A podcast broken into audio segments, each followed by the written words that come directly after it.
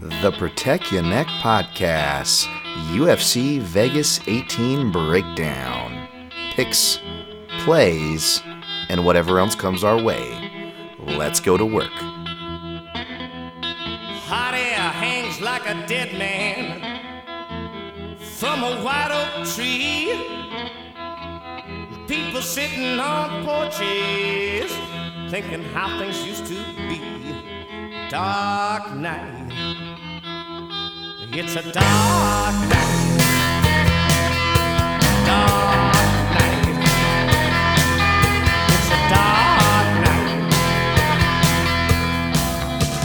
night. What is up, my friends? This is the Protect Your Neck podcast, and I'm your host, Dan Tom. And this is work you can find over at MMA Junkie as well as LineMovement.com. But on this here program, the Protect Your Neck podcast, we break down high level MMA. That's what we're going to do here today, tonight, whenever you're listening to this. Hopefully, it's before the fight. So I'm recording this Thursday in the afternoon time. The sun's still out. Early, Dan. What's going on? I don't know. Uh, despite my usual busy weeks, which I won't get into, although I do tend to tweet some personals, um, things kind of uh, went by at a weird flow this week. So here we are. I'm not going to complain. Hopefully you aren't either. Uh, although I will say uh, the Friday episode is no longer my late episode in this pandemic era, as hopefully, knock on wood, nothing will change from here to the recording, although that's probably not true. You know, there's still 48 hours or over so for things to happen. So um, let's hope for the best. But as per usual, I will be breaking down this card like I do all of them from top to bottom. And like I do for all of them, I will give you a timestamp in case you want to listen to a bit less of me, although the intro shouldn't be too long of this portion. Uh, where are the breakdown stats? Check the check the show notes on uh, whether you're on YouTube if you're listening to the audio version there, like and subscribe, or on Apple Podcasts. Give us a subscribe and positive rating and review. I saw another five star rating come in. Thank you very much for that. Um, if you guys leave reviews, I will read them. I didn't check that part, so maybe you won't get that read today we shall see. Um, speaking of reads, I got to do an Amazon list, and I didn't pull it up because I'm a bad podcaster. We'll get to that in a second. Uh, but if you want to waste even less time, of course, I always uh, recap picks and plays at the end. Not throwing shade at other podcasts, as dude, if anybody gives love to to podcasts uh, more than uh, you know shouts to Sound of Violence. I'll give you guys a shout here in a second. Um, this podcast gives a lot of shouts to other podcasts, more than than I probably should. Uh, but hey, what, what can I do? I can't help it. It's in my nature. Um, I don't know where the fuck I was going with that because I've been hitting the head too much. Um, but uh, but yeah, I uh, I do appreciate the oh yeah the the, bad the bad podcasting Amazon lists. Um, yeah, I'll I'll pull something up there. I appreciate you guys too. Um, yeah, yeah, check the timestamps, all that good stuff. Um, and uh, oh yeah, shout outs. Speaking of shout outs, uh, this is not going to be much of a card to recap because uh, Spencer Kite helped me recap that uh, bonus episode there. Um, at Spencer Kite did a fantastic job uh, from Canada over there, my, my, my neighbor to the north, UFC.com writer, and just all around good guy who has been on this beat much longer than I. Give him a follow and check out that episode if you haven't. Uh, only really have a, only note I really I really have for uh, for um, UFC 257 Fallout is just all the fucking excuses and explanations that aren't a check right hook that I keep seeing float around. And because it's my nature, you guys know me, I'm not a victory lap guy, much less a revisionist history guy. I didn't pick Dustin. However, I did stress because I stressed it in all Southpaw matchups going back at least half a decade now to Shevchenko Holm. Uh, these seem to be the most accurate matchups. You know, I don't know if it has anything to do is because your boy has had punches and kicks thrown at him from the Southpaw stance and have done so from the Southpaw stance for I don't know, since 1992. Uh, I don't know, but uh, yeah, I tend to get those matchups the most right. Uh, hence my frustrating Good Will Hunting GIF. You know, that's what I feel like. I feel like Will. That's one of the few times I feel smart. Uh, my self-deprecating ass gets a little, you know, a little frustrated, especially after you know. Again, I don't care about. I, I already get that. Like, I'm not going to get follows or things, and you know, I'll, I'll never probably get to call a UFC match or anything like that. Like, I'm, I'm I've come to I'm coming to acceptance with these things, but like you know, for me, I'm more of like a respect for my peers guy, and uh, I just just keep seeing like from colleagues to the fighters themselves, like Conor, just tweeting everything, calf kicks, lack of stance, uh, Pacquiao prep, and I, I want to quote tweet everything and just go check right hook in all caps, but I'm not that guy, and I don't want to ear beat you uh, because, especially with contradictory stuff like this, because I say I care, but really, um, when people do compliment me, I will shut it the fuck down and run run to the other way because I don't like compliments either. So I it's I don't know. I don't think it's an ego thing, but it definitely is in that department. I won't deny it. And uh, McGregor fight weeks are definitely the hardest for me. I, I, get the most depressed and the most stress, as I'm sure many of my colleagues do. For me, it's because of my over awareness, which definitely for the worse on a McGregor fight week, because you just see all the, um, you know, all the all the social climbers, uh, and uh, you know the the clout chasing and uh, all that stuff that I, I'm not a fan of, and I can see right through for the most part. Um, you can tell a lot by the timelines. I tell you what what what you know people share and don't share. But you know what? When I get before I get bogged down with the negative, let's come back with um, the positive here because when I think about those things, like there are so many people of my colleagues that I do respect who, whether they do it publicly or in my DMs, um, have shown me love and recognition or certain things, and even people from other podcasts like uh, shouts to Brad from the MMA analysis, or of course Ed Gallo. You know I love the Fight Site boys. Shouts to Ed Gallo. He gave me a shot for the uh, check right hook as well.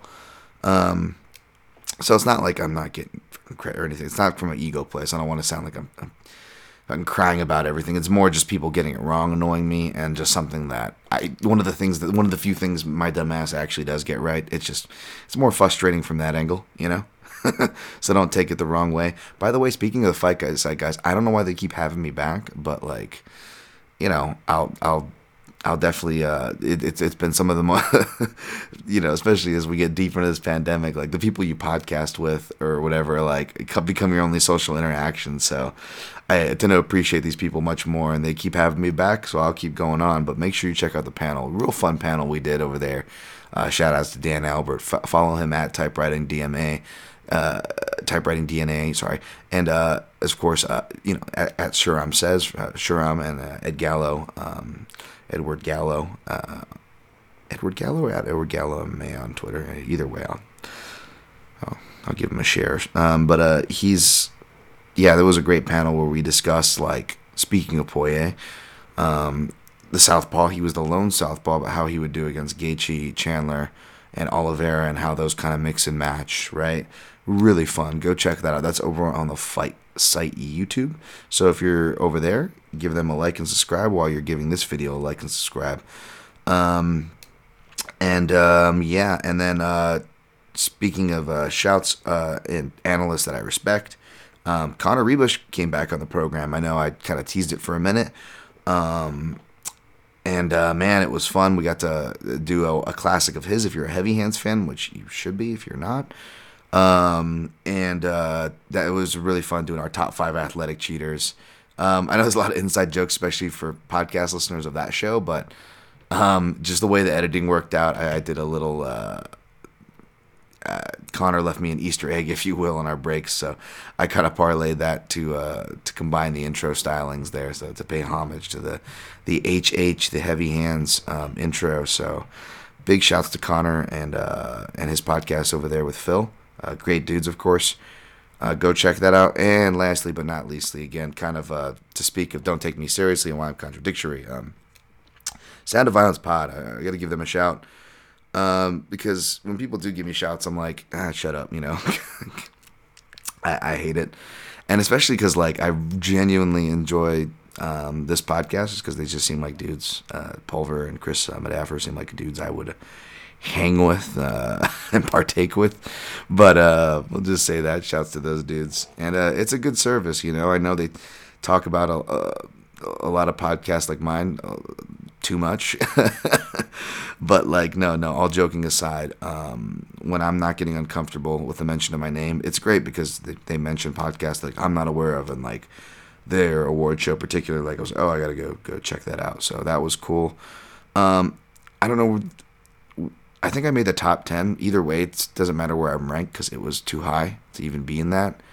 so, um, yeah, they're they're they're way too nice. But I will say they gave me some kind of like guest award or whatever for being a guest on podcast, and I didn't realize it. And again, kind of rounding it out to like recognition and being grateful and in turn paying it forward.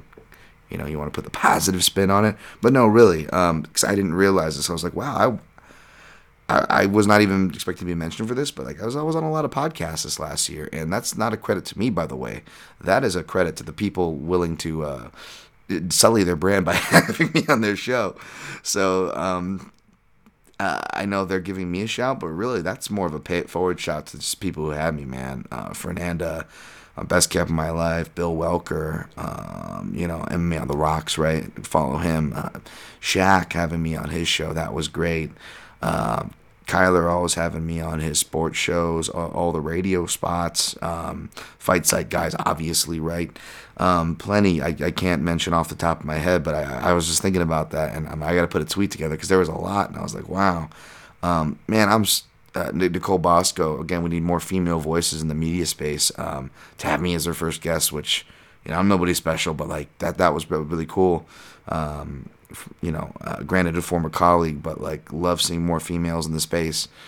And to take part in any of these in any way has just been awesome. You know, even doing you know the the Tourette's podcast, not that that counts for the MMA spot space, but you know that was that was big for me. And I know most of you guys don't know like I have Tourette's. Like, you know, especially how the media portrays it. Like I guess I don't check those boxes, but newsflash. Um, whether you like the guy or not, uh, I think it's Adam Curry, uh, who is the podfather, the, the who's officially credited as starting podcast. That dude has Tourette's too, so you can make fun of Tourette's all you want, or the fact that my aspiration, my lone lone last aspiration in this space is to call an MMA fight at any level. By the way, um, but the fact is, a dude with Tourette's started podcasting, so that's a fact.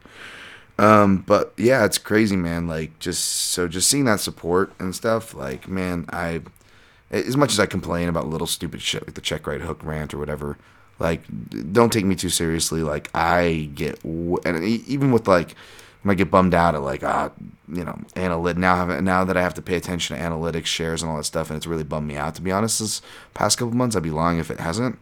Um, part of me is just like dude I'm when I look at like all the people that like do support and for some reason want me on their show, like I'm like I don't deserve that. I'm I've never been ingratiated as much as I am right now in my life. So like even on the podcast episodes that barely crack 150 or 200 listeners or whatever, like that's more people that pay attention to me in my life. So man, I'm I'm super freaking grateful and uh, shouts to at TSOV Pod for helping me further come to that conclusion. Not that I need these lessons but you know what I'm saying. It's it's it's awesome. It, it was it was really cool. So thank you. All right, I know I, I talked way too much. Um, I tried to do this shorter, but hey, whatever. It's cool. Um, let's go to UFC Vegas 18. We're going to break it down from top to bottom. Of course, headlined by Alistair Overeem versus Alexander Volkov. Overeem actually opened as your favorite, minus 125 of the public. It's pushed Volkov to your favorite, now 2 to 1. Uh, minus 200, Overeem plus 170. Um, I get the movement. I wouldn't even have hated Volkov being opened as a favorite. Um, he is legit. I followed him for a while. Um, I've scouted him for fighters before, uh, for Roy Nelson, I believe, um, back in the day. Um, and I don't bring that up. There's plenty of people that do scouting way better than me. So I'm not. It's never. It's never been a specialty. But when that work has come across, you know, I've taken it and um, when it has um, the good the good byproduct about is whatever the fighter I was looking at. Like you guys hear how deep I go, like in general, like I go even deeper if you imagine that.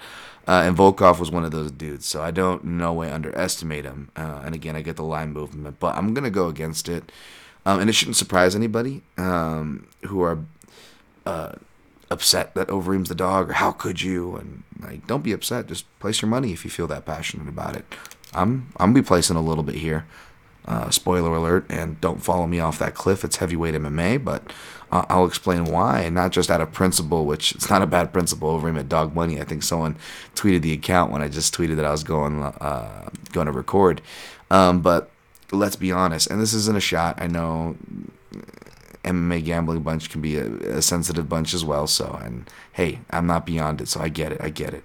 Uh, but I'm not coming at you guys. But just like I admit my bias on the show, and if you guys want to be, you know, uh, good MMA gamblers or whatever you want to call it or whatever your goals are with with that. Um, you got to be able to call your own biases. And um, let's be honest, MM, the typical MMA gambler bias. Like I joke about jerking off Figueiredo, but like when it comes to a fading older veterans with a suspect chin, and b supporting a sexier striker, or as I put in my main, event breakdown, which you can go check out every week at MMAJunkie.com. Not only do I not miss the cards here, I don't miss the cards there. And uh, this one I actually like. I wrote way more than I thought. I'm gonna be honest, um, because let's be honest. Let's when you see this line, it's like it's like it totally makes sense because the MMA betting point that I was just on, like MMA gamblers, you gotta admit, you, you admit it, guys. You guys get so hard. You guys get rock hard when you see matchups like this. You're like, what? Sexy striker dude, long striker dude against aging vet. Like, I, I can just hear y'all unzipping and just you know jostling your your belt buckles like Rogan calling leg kicks on the broadcast. You know what I'm saying? Again, love y'all. I'm not, not hating anybody I just mentioned there. I'm just, hey man, you. Yeah, that's the truth. Them, them be the facts. Um, and so that's what that's what I see on this. It has its fingerprints written all over it because there's a lot of logic going against it when you look at. I know, I know, styles matchups, but I know I live and die by that sword, and it's an admitted bias, and I never tell people to follow me off the cliff. Um, you know, I'm not telling you where to put your money, nor am I charging you. Again, I do all this content for free. Um, but for what it's worth, folks, I'm always in the top picks for staff picks. One, uh, yeah, I won last year, but like really, I mean, for what it's worth, th- that doesn't matter to me as much as being consistent and consistency, uh, consistently.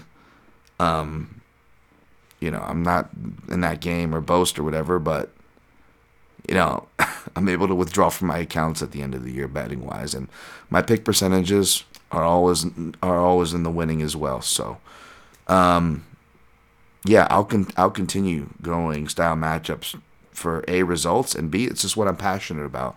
It's what I felt the media the media space was lacking, especially you know not that you need to become from a martial arts base, but yeah, you know, um, spending over 20 years competing in multiple different combat sports around the world didn't hurt.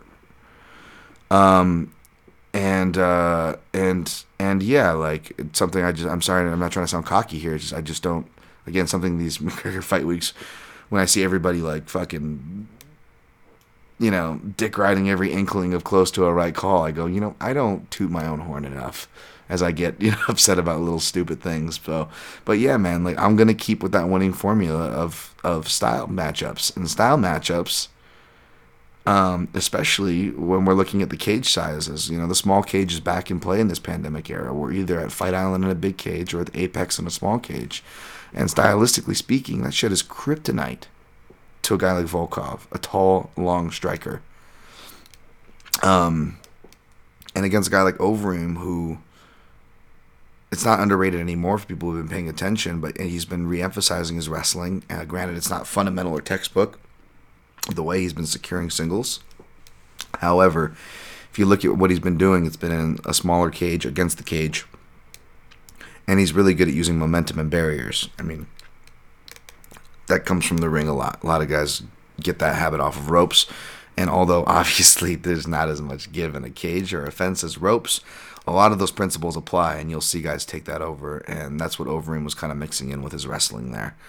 Um, it gets the job done. And then we've seen awkward takedowns do get the job done against Volkov. Although um, the efficacy of Werdum's single leg snatches, I, I would favor over Overeem's. Uh, however, as good of a grappler Werdum is, Werdum is not as a positionally aware guy. He's he's an aggressive grappler, whereas Overeem very positionally aware, and he kind of is like a wrestler. I know he got ground and pounded by Curtis Blaydes, but styles make fights, folks, and um, there's a lot of things that happened before that third round stoppage against Blaydes. Um, so don't look at me like crazy when I say that Overeem, I actually rate his ground and pound higher than Blaydes, despite him getting split open like a freaking fire hydrant. Um, and we saw that in the Volkov fight, is because if Blaydes can't, and I expect him to improve, um, I'll probably be changing my pick and supporting him against Lewis, uh, like last time, even though the fight never happened.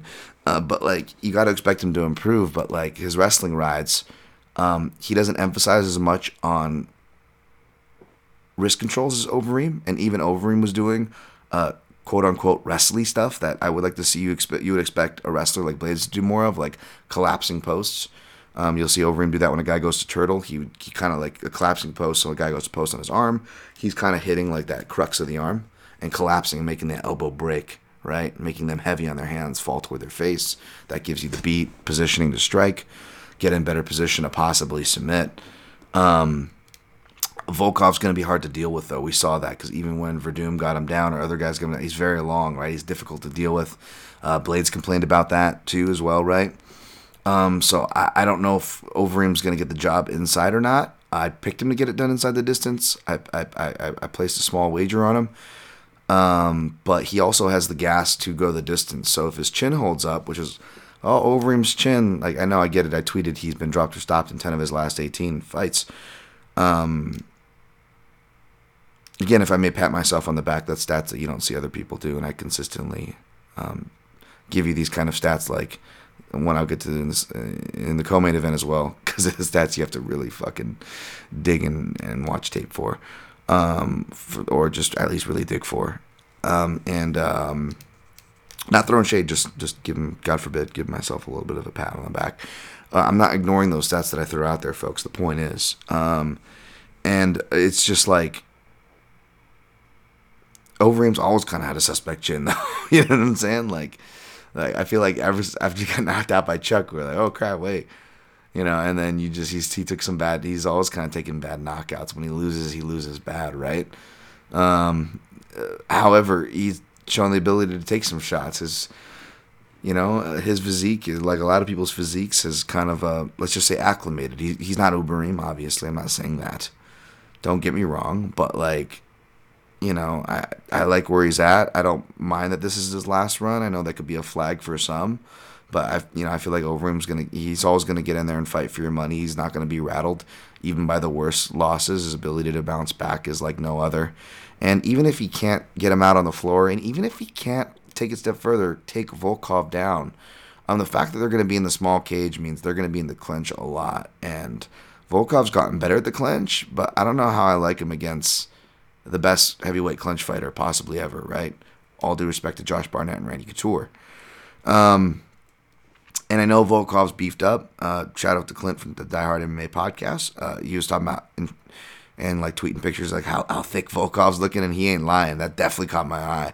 That is something that um, to be watchful of, and I think supporters should like it uh, because he's been like doing way more running on his IG and putting on this muscle and weight uh, and he was already a conditioned athlete, like that's good news. It's just the thing is, like, I, don't think he's gonna have the strength or the conditioning edge against um, Overeem. And Overeem, although he won't be as long, although he does actually have the same reach at 80 inches, and he's only three inches shorter technically.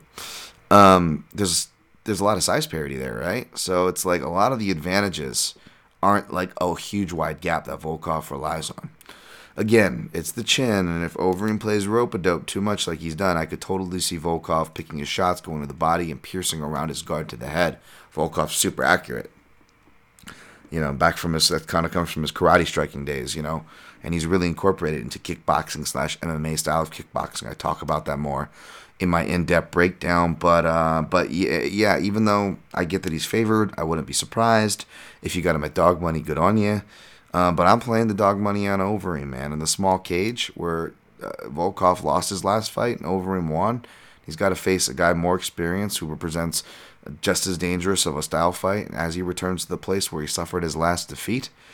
Um, we'll see. Also, look for Overeem with their uppercuts. Volkov's been eating those forever. That's just something, even though he's so tall, um, it's something that he's always been vulnerable to because he leans forward and tries to uh, use his head as a head stopper to get good head position, but a little too emphasis on that in the clinch and just one of his other weaknesses there in the clinch. Again, going against the best clinch fighter and possibly, you know, all the heavyweight uh, history and MMA, you know, up there in all of MMA. So, uh, give me the Reem. Um, I'll take a shot at him. Uh, willing to crash on burn there. Chiasson Renault ain't happening.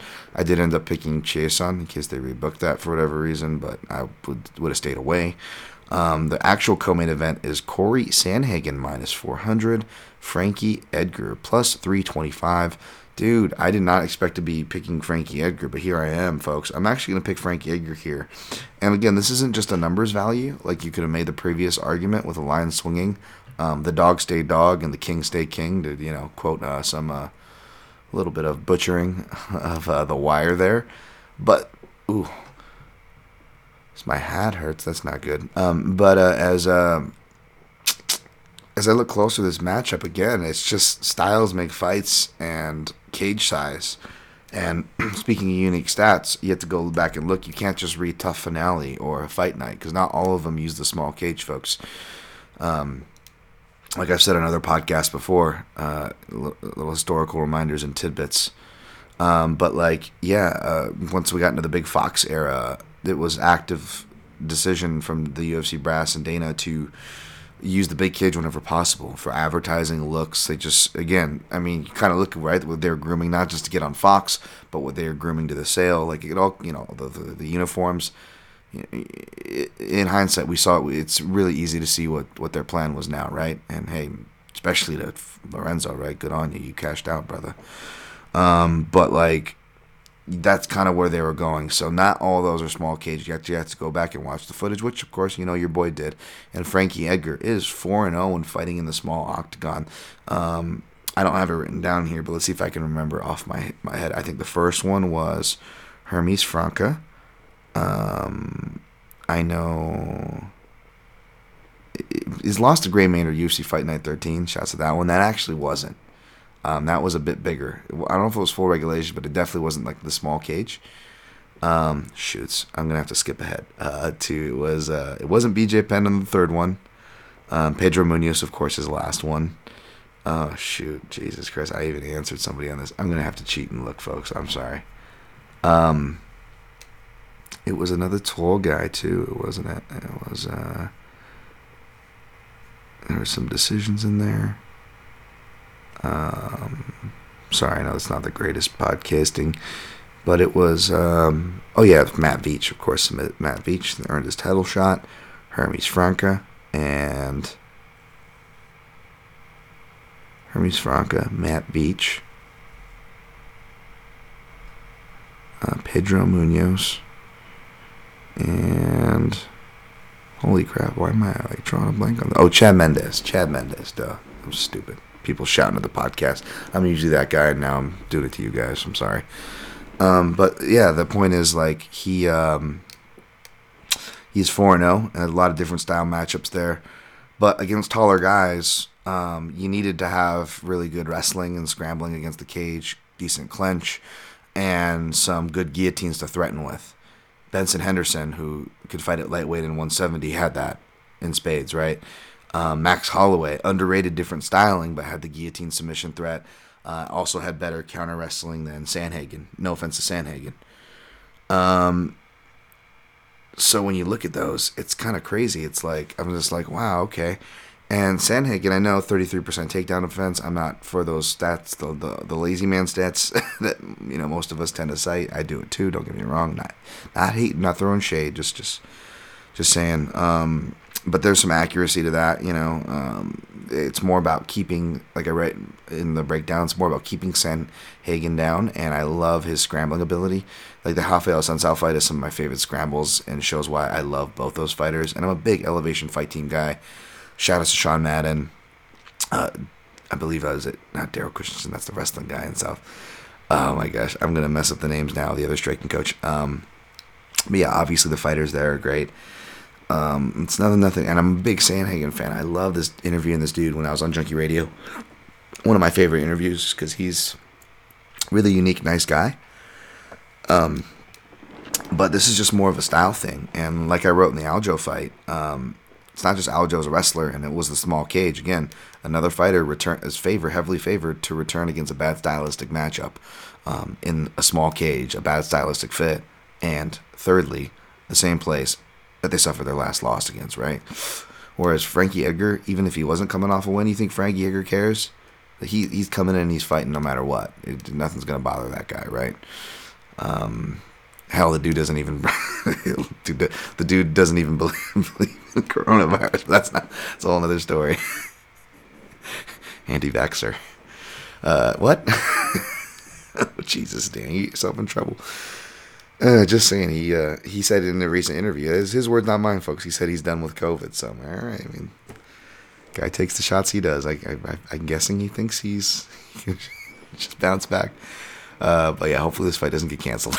but no, but um, putting all that aside, right? You got to look at this fight stylistically, and and yeah, um, it's just the way that he scrambles. He kind of tripods up, and yeah, against a wrestler who yes, Frank Edgar can take it back, but more importantly, he re wrestles into the hips. He'll hit mat returns for days, and the guy can really work really well off a front headlock choke.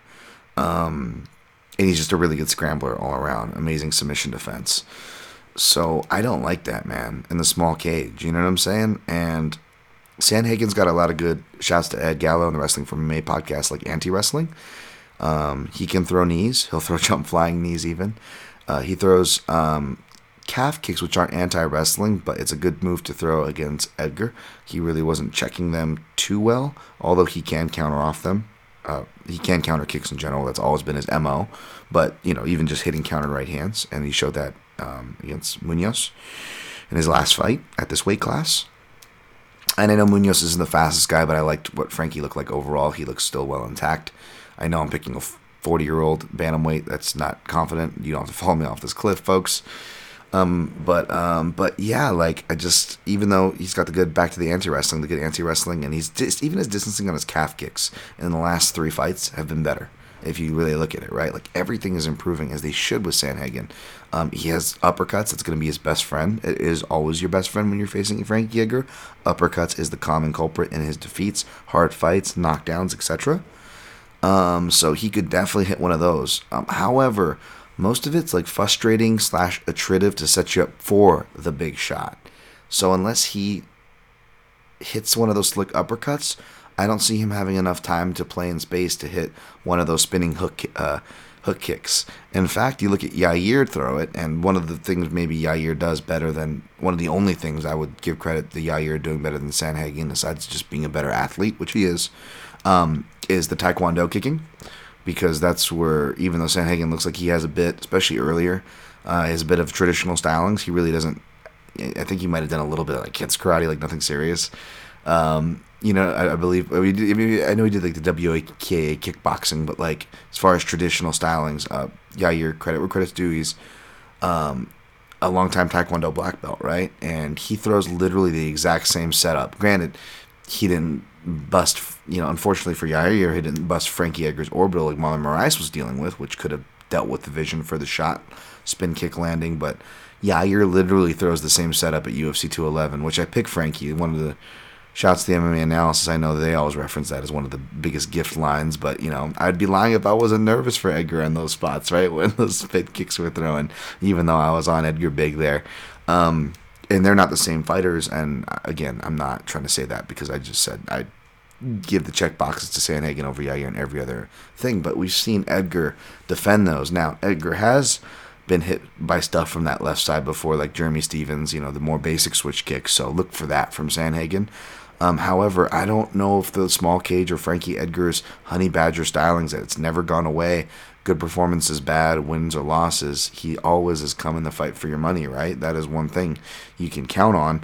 I don't think he's going to have that time and place to sp- uh, time or place uh, to get his favored space in the small cage, and for just three rounds, which his last three round fight, Frankie Edgar's, might be, you know, um, that UFC 211 aforementioned fight that people reference. However, again, not only do I warn people not to parallel uh, Yair with Sandhagen because Sandhagen is just way better, way better in my opinion.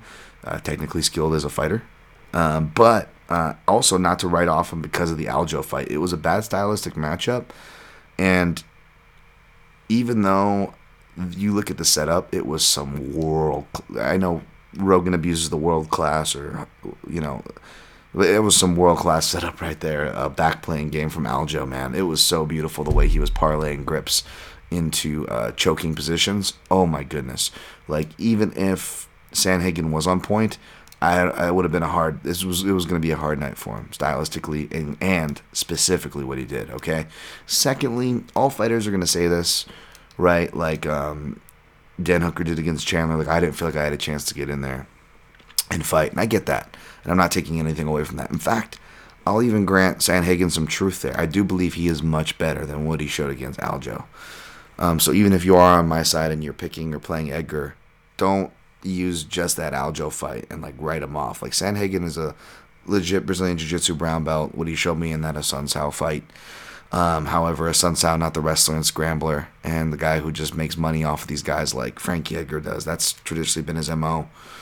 Um, slicing and dicing, world class, dangerous guys, not afraid to shoot on Chucky Olives. That's right, Chucky Olives, not Charles. Get it right, folks. And credit where credit's due. The MMA analysis for that one. Um, but um, but yeah, uh, so I'm I'm, I'm gonna take Edgar here.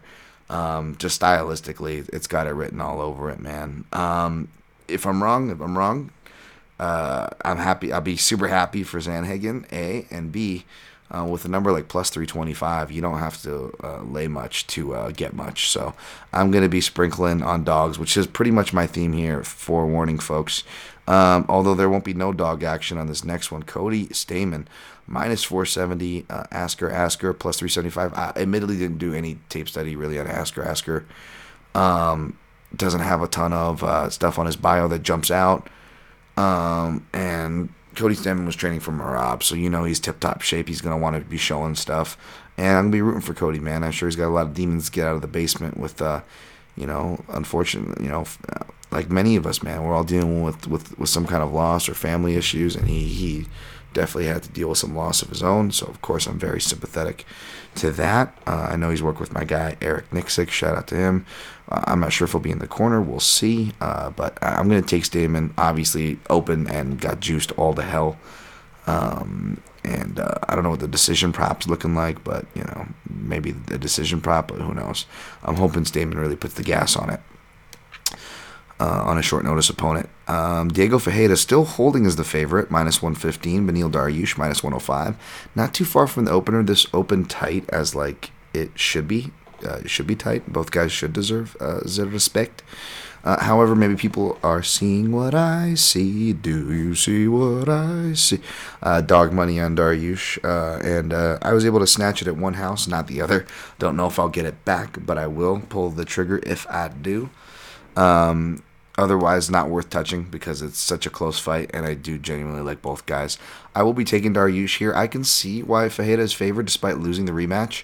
I'm a big Sayif Saud Fortis MMA guy. I love this revival that Diego Ferreira has been on. All respect. Definitely not underestimating it. Definitely respect to those guys. Um, I hate picking against that team, by the way. Um, but like stylistically, this is neither have really fought in the small cage, but I suspect it'll serve Beneil Dariush well. Beneil Dariush has always obviously been a. Uh, he started off as a grappler who got better at Muay Thai uh, under Rafael Cordero, but he's always had deceptively good cage wrestling, like maneuvering, wrestling trips, uh, all the above, passing, advancing in the scrambles against the cage, tough, tight spots with dexterity. Um, and even though Carlos Diego Ferreira has improved that part of the game, do not sleep. I'm not. I am not sleeping on it. I do not think it's better though. I do not think he is, even though he looks like he's put some uh, some work in the strength and conditioning department. Let's just say, uh, I, am not sold that he's going to be the stronger fighter.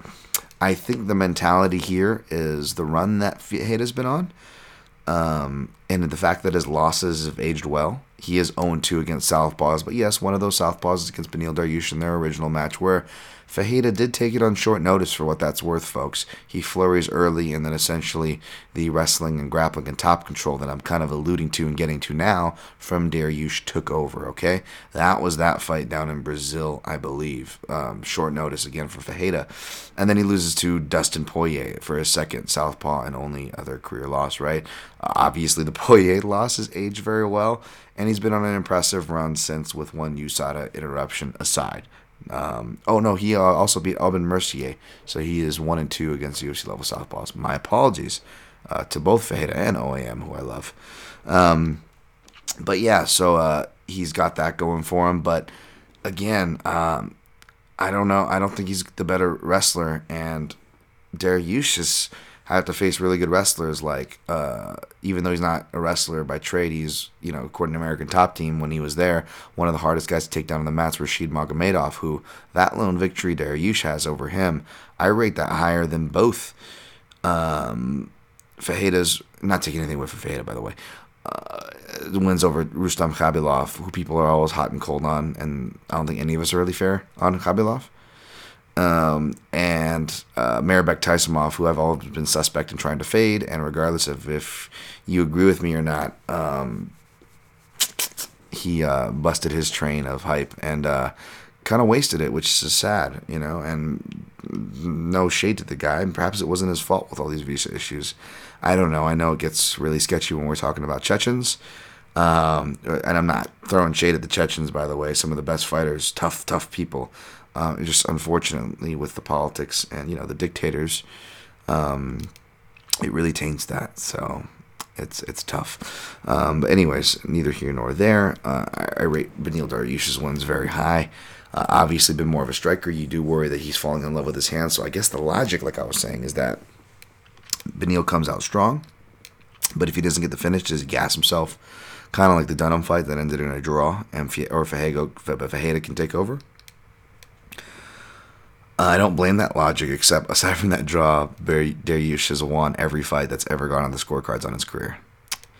Not that it means he's impervious to judge's decision, obviously, folks. Just saying that's kind of a neat tidbit, right? Um, so yeah, I'm gonna go with uh, Beneil Dariush here. Um, if you get plus money, great. Otherwise, I'd be careful about really playing this fight. This is just a fight that I'm excited about. Um, if I don't get a chance to play it in my other house for dog money, I won't be butthurt about it because it's just a fun fight. Um, speaking of past opponents, uh, at least one of the guys, we got Michael Johnson minus 225. I know people still argue about that Beneil Dariush fight. Uh, come back on Clay Guida plus 185. This is an easy avoid for me, man. I know Johnson is, you know, um, his mo is winning fights that he shouldn't win, and or winning fights that he's supposed to win, and then giving them away to submission. Um, so anything north of two to one on Johnson is immediately, you know, should immediately be out of play for you. And no disrespect, I'm a big Michael Johnson fan, man. He's cashed at like uh, some big plus odds dating back to Edson Barbosa for me. So uh, and and Gleison Tibau, like I, I, those were two big cash dog cashes for me back in the day. Um, so I got love for Michael Johnson, but um, you can't bet him at two to one. So then let's look at Clay Guida. Like as a wrestler, he's a grinder. He makes his money off like exposing these guys. However, Guida is man. I mean, you want to, you know, I know I'm picking an older guy in Frankie Edgar, but you want to talk about miles, man. Guida's got more miles for sure. I mean, he was fighting for Strikeforce titles before against Josh Thomson before Frankie Edgar was even in the UFC. Maybe even before Frankie Edgar started his career. You know what I'm saying? Like Clay Guida's got fucking miles for the uninformed. Um, but the thing is, Clay Guida hasn't gotten a submission win in over a decade. Um, not since Takanori Gomi, I believe, at a fight that I was at, UFC 125, of course. Frankie Edgar put on a great fight there, held the wall, held the he he hold the door, hold door held the door with a draw against Gray Maynard in their rematch, UFC 125 re- resolution. That is the last time Clay Guida's gotten a submission win, folks. Uh, it's Clay Guida is usually the one being submitted. So uh, I'm going to go with Michael Johnson here, and I'm going to pick him by knockout, but in no way am I confident, and I am not touching. This is number one on my avoid list.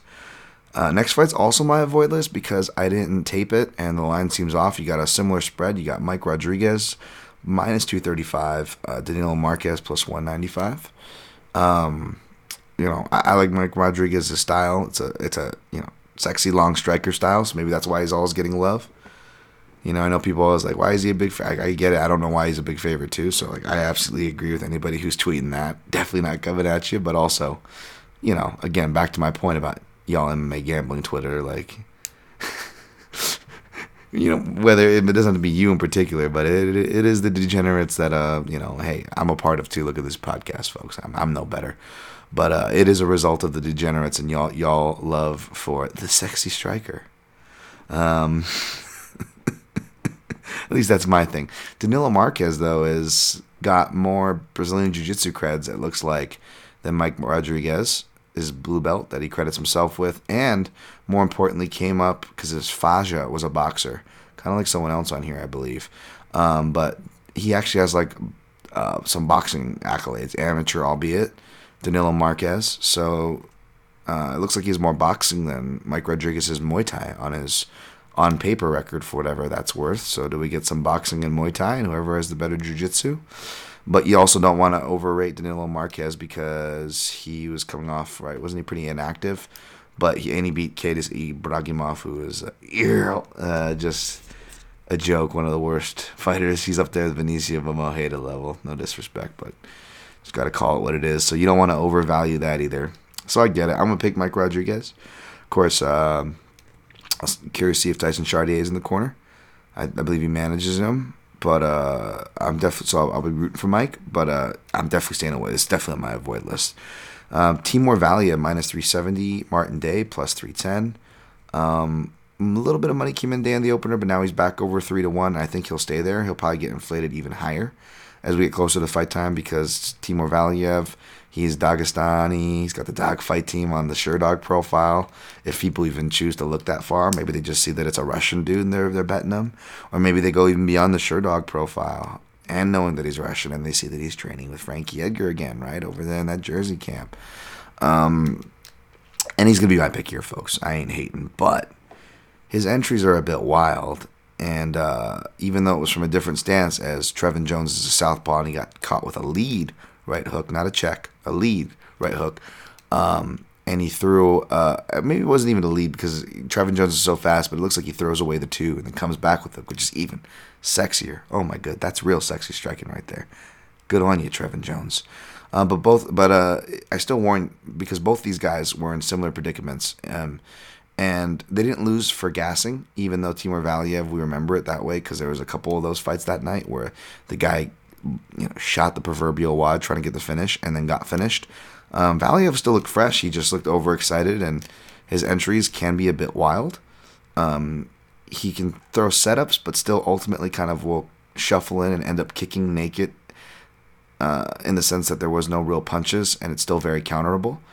And I know Martin Day got knocked out by Davey. Hello there, Davey. That's right, Davey Grant, the most creepiest voice in this podcast. Uh, yeah, that was creepy, and that was also unexpected for Davey to hit that.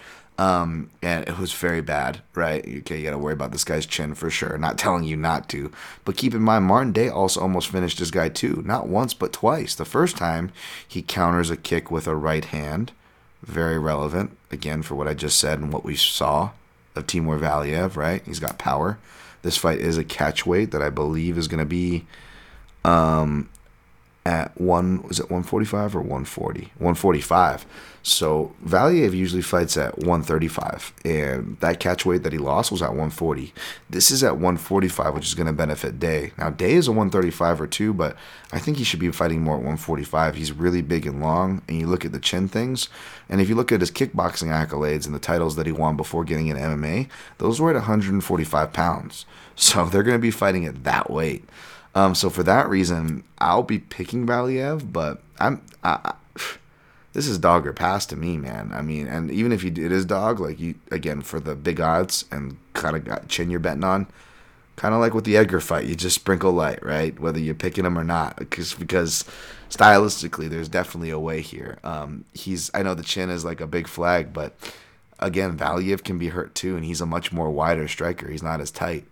Um, you know so that is that is something to uh, that is something to think about um, oh by the way really quick back to the Sandhagen Edgar fight I forgot to bring this up shout out to Aaron Bronsteter TSN MMA show another reason why you got to listen to that and the interviews I didn't listen to the Joe Valtellini one but I listened to the interview edition and uh, Sandhagen I was I found there's a good and a bad Good news is he's got steel chopping in training camp. Who's that guy who looks like he uh, helped Willow, Willow on the first part of his homage? Uh, Dustin Ortiz, that's right. Jesus, Dan, I can get your ass kicked, making making midget jokes. Uh, but, um, but not not the worst, you know, especially for wrestling and scrambling.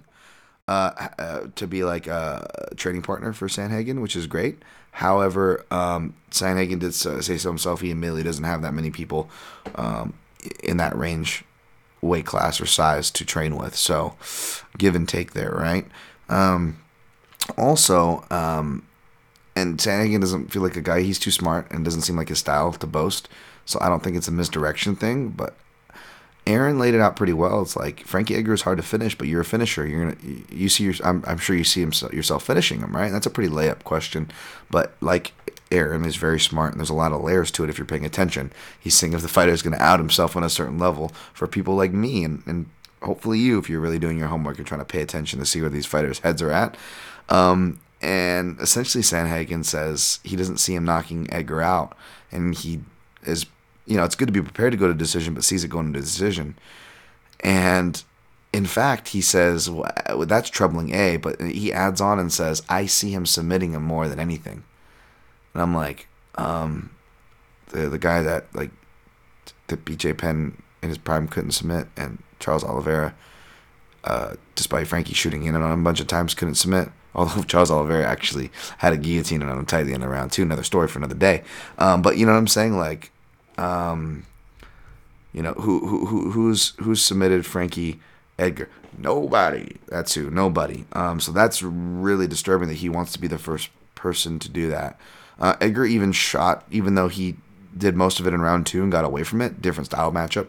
Shot a bunch on Pedro Munhoz too. I mean, the guillotine fucking captain, right? Um, so that really worries me, man. And I like Sandhagen. He's a smart kid.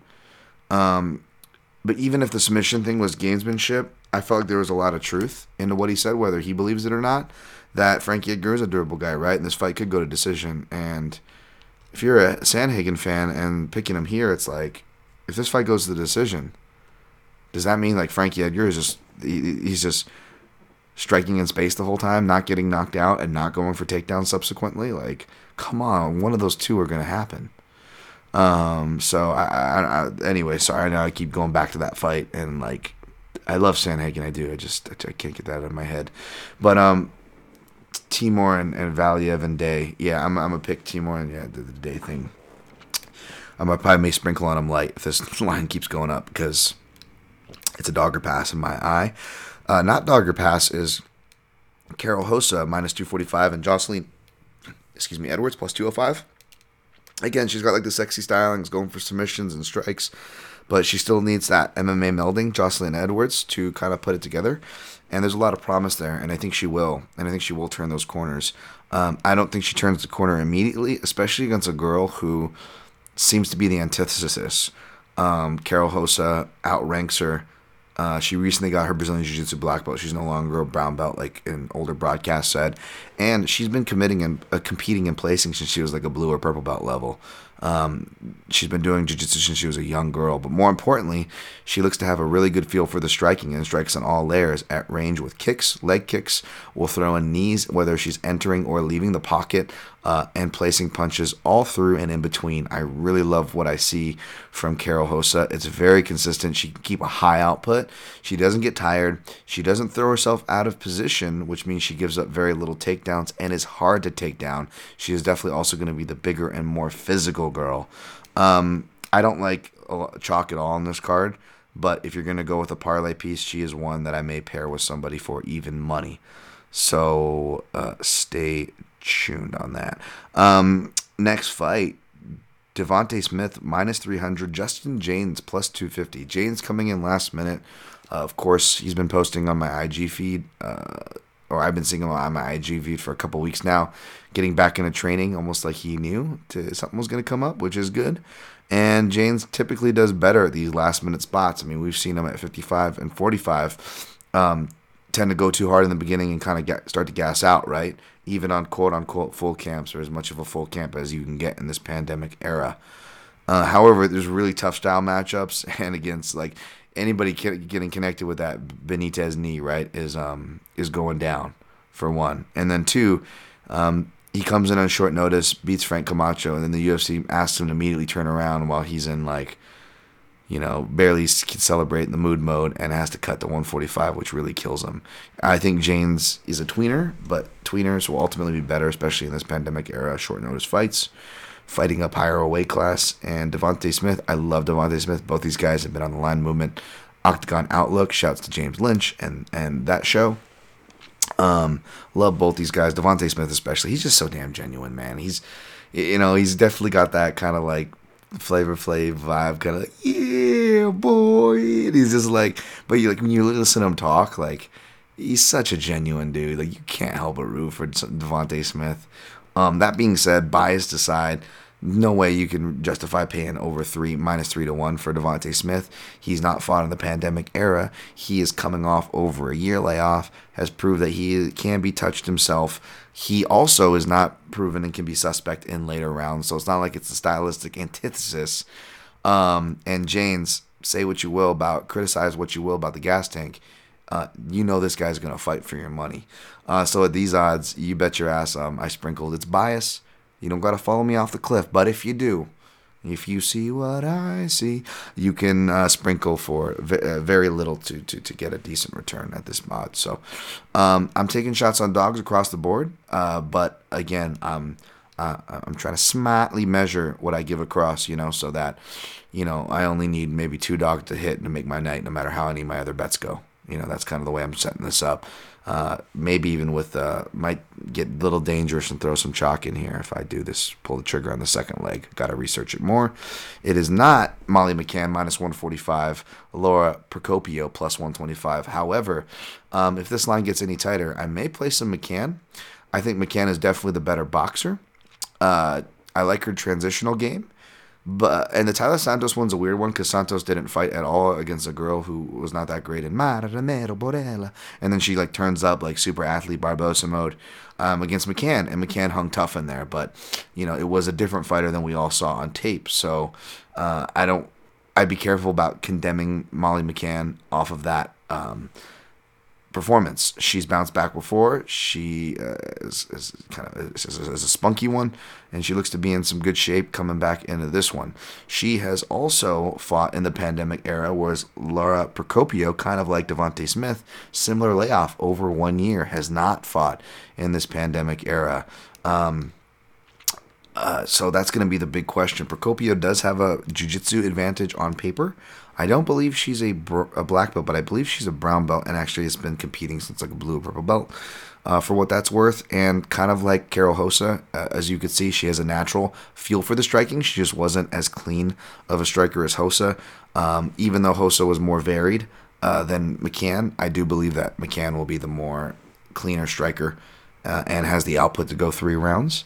Um, so as long as she doesn't get caught speeding on the ground or give up easy takedowns, uh, I think McCann can get this. It will be in the smaller cage, and there's a lot we don't know about Procopio, who looks game and is, you know, you know, she's got some, uh, uh, some, uh, you know, some some physicalness to her too. So we'll see. Uh, uh but uh, yeah, pick his pick his McCann, but uh, no action. Manel Kape minus 105, tightening up. Um, Alexandre Pantoja minus 115. This is another uh, one I like that I was going to stay away from, but I may actually be writing up this one now uh, if the line movement keeps going that way. Again, Kape, he fits a lot. He's so athletic and explosive and sexy striker. Uh, so he he checks the boxes for you know what better's like. Um, and Pantoja, you know, as much as I'm a Pantoja mark, I, you know, I gotta call it as I see it. He is not inspired confidence to be betting on, um, uh, much less as a favorite, right? So at the opener or at the higher price that he was, I definitely get staying away as I have. However, if he goes to even money, not just dog money, but even even money, I may pull the trigger here because um, Manel Kape, I you know watched a couple times on Rizin. I'm not familiar with him, too familiar. But now that I have to do tape on him, I went back to watch and I liked what I saw. He too is the other guy on this list who his father. I'm not a boxing person, obviously, but his father was pretty decently accomplished. Um, he is from Portugal. He fights out of Portugal, um, which is to its credit producing more MMA fighters. And he looks kind of like a wrestle boxer, but he's like a brown belt in Brazilian Jiu Jitsu. Looks like he recently got it, but he's a very willing wrestler and a willing submission guy. And I don't like that here. Um, I've seen him jump for guillotines, uh, jump for submissions, he hits his best takedowns when he's rocked, oddly enough, which is kind of problematic for one. Um, and for two, he's even like given up top position and dropped to his back for guillotines a bunch of times. Like, uh, I don't like that against a guy like Pantoja, um, especially when your like main form of losing is by um, submission. Manel Kape, right? Um, luckily for Kape, he is not to sound like lazily racist, but like he does seem Like he's got just some inhe- inherent conditioning and athleticism to carry him through fights where he's not getting tired, or at least he recovers quickly. So he still, I still give him for sure, give him the cardio edge over Pantoja, even with it being his UFC debut. But like, again, in the small cage and his willingness to grapple, I feel like the worry is Pantoja has fallen over his hands and, and gets too into slugging. Well, he tried to grapple last time, but Askar Askarov, I mean, shoot, shout out to Shaq from half the battle. You want to talk about Team Weasel? That guy's a freaking weasel. He looks like a weasel too. I mean, that guy's weaseling scorecards left and right. I mean, him and Thiago Moises, top guys I'm looking to fade. They're riding a little too high and a little bit too deceptive of their you know, I know we can all play that revisionist history game, and I try not to, but boy, are they asking for it. Anyways, another time, another time. Um, but Pantoja will grapple, and even if he doesn't, and he's dead set on striking, again, like the small cage, the action, the craziness, uh, plus the willing wrestling and submission game, submission part of the game of Kape, like I could see him giving that, and I don't unless you're like Dustin Ortiz, like or that level, like I don't like you scrambling with a guy like Pantoja. Um, so even though I dangerously say this, and it actually did happen, it should have happened at least for one of the rounds against Askarov, uh, but I could totally see Kape giving his back because kind of like with Sandhagen, he he he tripods when he when he does get up, he inherently tripods, um, and that's gonna give you know gets one one of the best back takers in any division, really, not just flyweight. In any division, Pantoja, like okay, especially with my man Jussier Formiga sadly gone, like Pantoja is one of the best back takers in that division. Um, I feel like he's going to be asking for the wrong type of fight. So again, kind of like I warned with Dan Hooker, even though I picked him to get wrestled, I was one of the only people warning that everyone's talking about Chandler's chin. You got to be sometimes more worried uh, toward the end after the mileage is accrue for the guys who have durable chins and are in all these wars because it can start dropping off like out of nowhere, right? So We'll see if that happens to Pantoja. I wasn't going to take a shot, but if this minus 115 gets any lower, you know I'm playing my guy Pantoja. Um, this next fight is another stay away. I saw some people on Rivera, and I'm like, that's it definitely looks like a dog or pass off first view, so I don't blame that. But when I look closer, I don't like this matchup at all. That's Ode Osborne, Osborne, Spider Man. Sorry, Willem Dafoe breaking the glass. Does Willem Dafoe like break a glass almost in every movie? Like if I was an actor, especially like a Willem Dafoe, like I would I would like either have it written in or I would just force it in somehow, like to break a glass. So like my hardcore, so like hardcore followers, like every time I was in a movie, like even if it was a small role or a big movie, like they would just be waiting, waiting, and break the glass, and like people would pop for it, like ah yes, and then there'd be like three people in the theater, and everyone else would be like, what the fuck are those guys doing? Wow, Dan, that was a really random thought that you stored up. Okay, but um Osborne. See how easy I get off track. Minus 210. Uh, Jerome Rivera, plus 175. Gave Rivera a, a, contender series grade of B. These are both contender series guys, and I do the grading the winner series, of course, on MMAJunkie.com. Uh, Ode Osborne got an A, um, as he was in a Southpaw versus Southpaw matchup. I didn't go through their whole careers, but relevantly within like their last five fights and all their top level fights, um, they are one and one again, actually, Jerome Rivera is like one and two against UFC Southpaws. He beat that Latchman character. Um, he lost to uh, Big Fig in his last fight, and then he also lost uh, Royval in the TKO injury fight, LFA, right? Um, whereas uh, Ode Osborne um, fought a Southpaw for Southpaw matchup in his Contender Series fight, but um, just like, and that's the thing, just like Rivera, the South, the one the one relevant Southpaw versus Southpaw fight they won, um, it was both by submission, so it wasn't like they were, you know, uh, doing it on the feet. That being said, I do believe both their styles translate. Rivera's because he likes to kick, and now he's going to have leg kicks more open than the typical open stance targets that he likes to abuse. However, he is very counterable off of kicks, um, both when he got knocked out by Nam and even just the hard shots that um, Big Fig, who was gassing, was able to hit on him and isn't the biggest puncher like his brother, right? So Ode Osborne, he kind of has that Conor McGregor athletic feel, came out with it. If he keeps that same energy and is able to defend take downs better uh, or control the wrestling better, then I think he has this because, you know, that takedown defense that he showed in his at the end of his con- or not the end at that at, at one part of his contender series fight, and then of course in the Kelleher fight, which led to his demise in that one. is definitely uncomfortable. But it's like, dude, the guy's wrestled in high school and wrestled in college. Like he knows how to wrestle.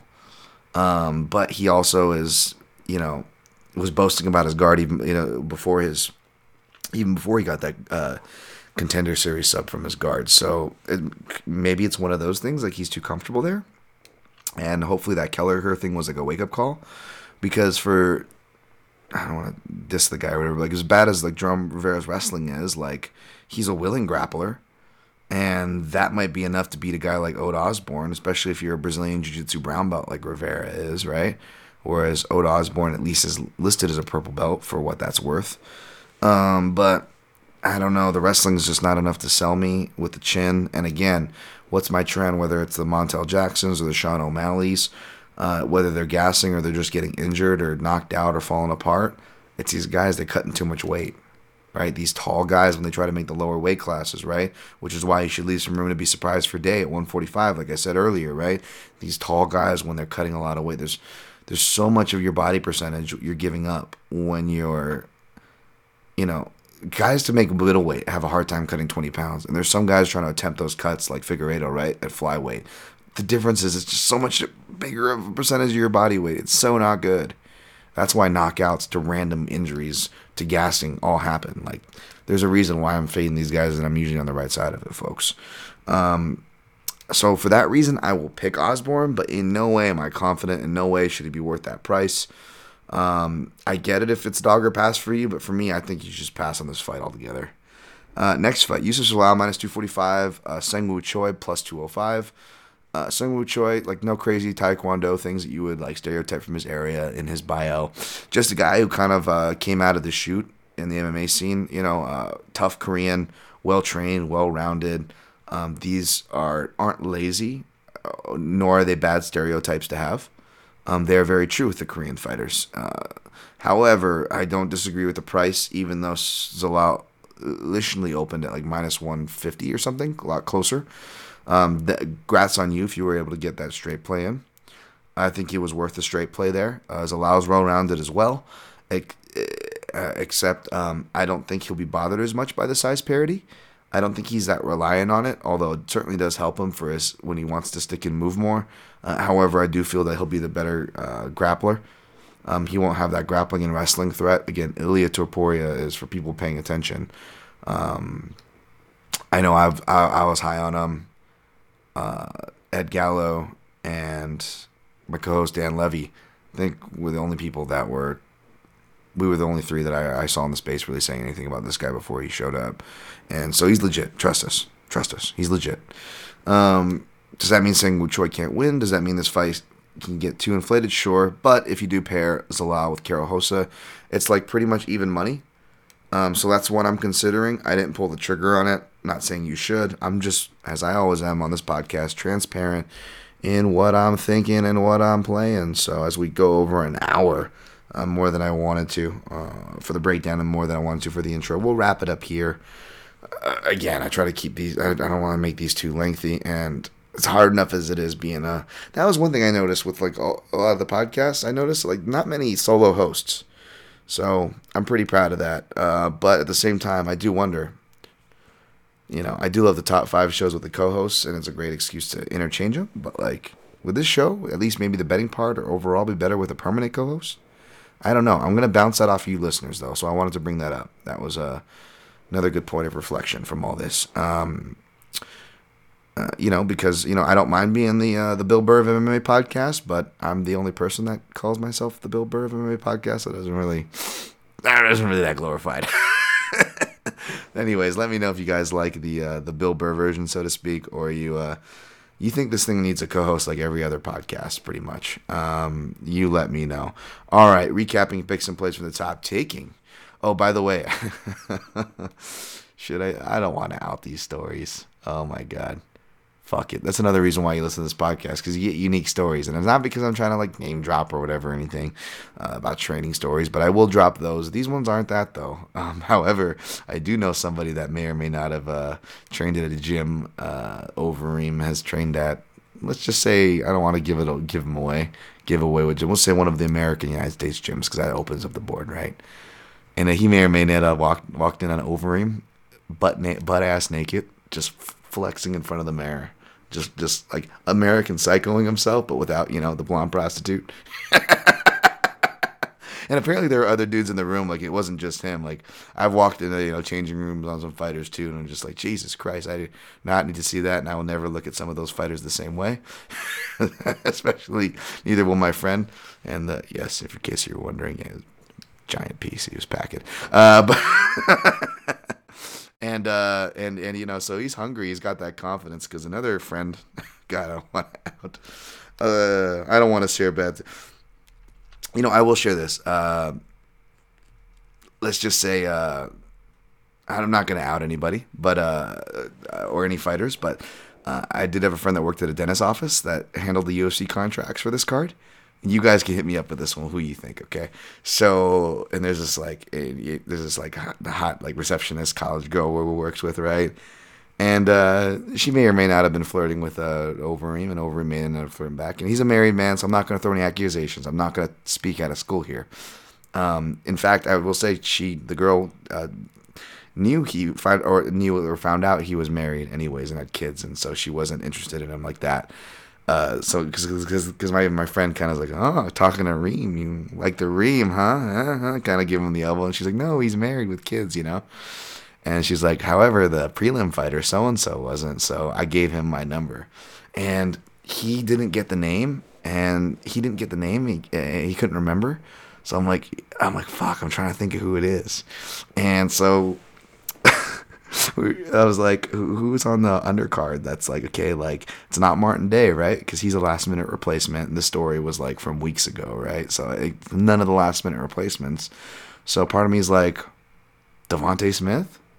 I'm not trying to like, you know, I'm not trying to just lump in, you know, she's talking to Reem. That means she, you know, like I'm saying they're handsome guys. They're very likable characters too. You know, you got Marine Mall button. Well, basically, I like to, uh, to flex in front of the mirror, and uh, you know, you got, and then you got, uh, and then you got, you know, Devonte Smith. He's got a lovable personality and handsome looks. You know what I'm saying? So that's my vote. You know, I could maybe a Corey Sandhagen because he's just so nice, and you know, he's got that boy next door quality. You know what I'm saying? Maybe, maybe she was into that. I don't know. But which prelim fighter got the number? That that is the game that uh, I got to play with my friend to find out. So I'm gonna put the bet in and I'm going to check in with him. But I'm going to bet he can tell me if I'm wrong when I'm listening because I think he went to double check. I'm going to bet it was Devonte Smith that got them digits. All right, Jesus, Dan, that was needless gossip. I'm taking Overeem over Volkov. I'm taking uh, Edgar over Sandhagen. Wow, Dan, two 40 year olds in a row. Taking Stamann over Askar. Askar. Askar, bro. Who asked her? I don't know. We're trying to find out. Um, taking Dariush over Ferreira, taking uh, Johnson over Guida, taking Rodriguez over Marques, taking Valiev over Day, taking Hossa over Edwards, taking Jaynes over Smith, taking McCann over Procopio, taking Pantoja over Kape, taking Os- Osborne over Rivers, taking Zalal over Choi. May pull out, uh, may pair up Rosa Zalal for even money. Um, took a shot at the Reem on one unit plus 169 for straight plays. Took a shot at Dariush plus 100 at one house for one unit. Took a sprinkle on Edgar plus one th- uh, plus 315 for a half a unit. Um, I put uh, somewhere in the neighborhood of like a quarter to a half a unit on my guy Jaynes. It's a super biased pick at plus 140. And I wrote Day question mark and Pantoja question mark. I may sprinkle on Day if that line gets any higher because I believe it's dog or pass. And Pantoja um, if they're going to bet him to even money, much less dog money, you know your boy is playing that. Did not touch any props. Sorry if I didn't give you too much info on those. My avoid list is three strong with Johnson Guida, Rodriguez, Marques, and Rivera Osborne. Um, thank you all for doing the Amazon uh, list. Ah, that's what I forgot to read and pull up. I'm a bad podcaster. It's okay. Thank you guys for using that. It's a, a way to support the show, which is for free. Always has been free for uh, the last well, about half a decade now, and 242 episodes in. Will don't worry, we'll be remaining free from top five shows, breaking down all the UFC cards, all the fights on them from top to bottom, even some Bellator. Um, I appreciate the love, guys. And if you want to give back to the show without hitting or paying money because it is a free show, although there is a PayPal account. Some of you are not allowed to use it. The Robert G's, uh, the Chris, we'll call we'll call, we'll call them the Chris, uh, or the Tony C's of the world. Uh, you know these loyal listeners who are way too generous. Um, but if you guys honestly, if you guys want to support the show for free without spending extra money, because I, I feel bad even asking which is another reason why I keep the show free. You can go to mixedmartialanalyst.com, which does support the show, and you can have smartphone friendly players there. For those of you who ain't on the Spotify uh, or SoundClouds or wondering where that is, it is coming right now, but it's not there yet.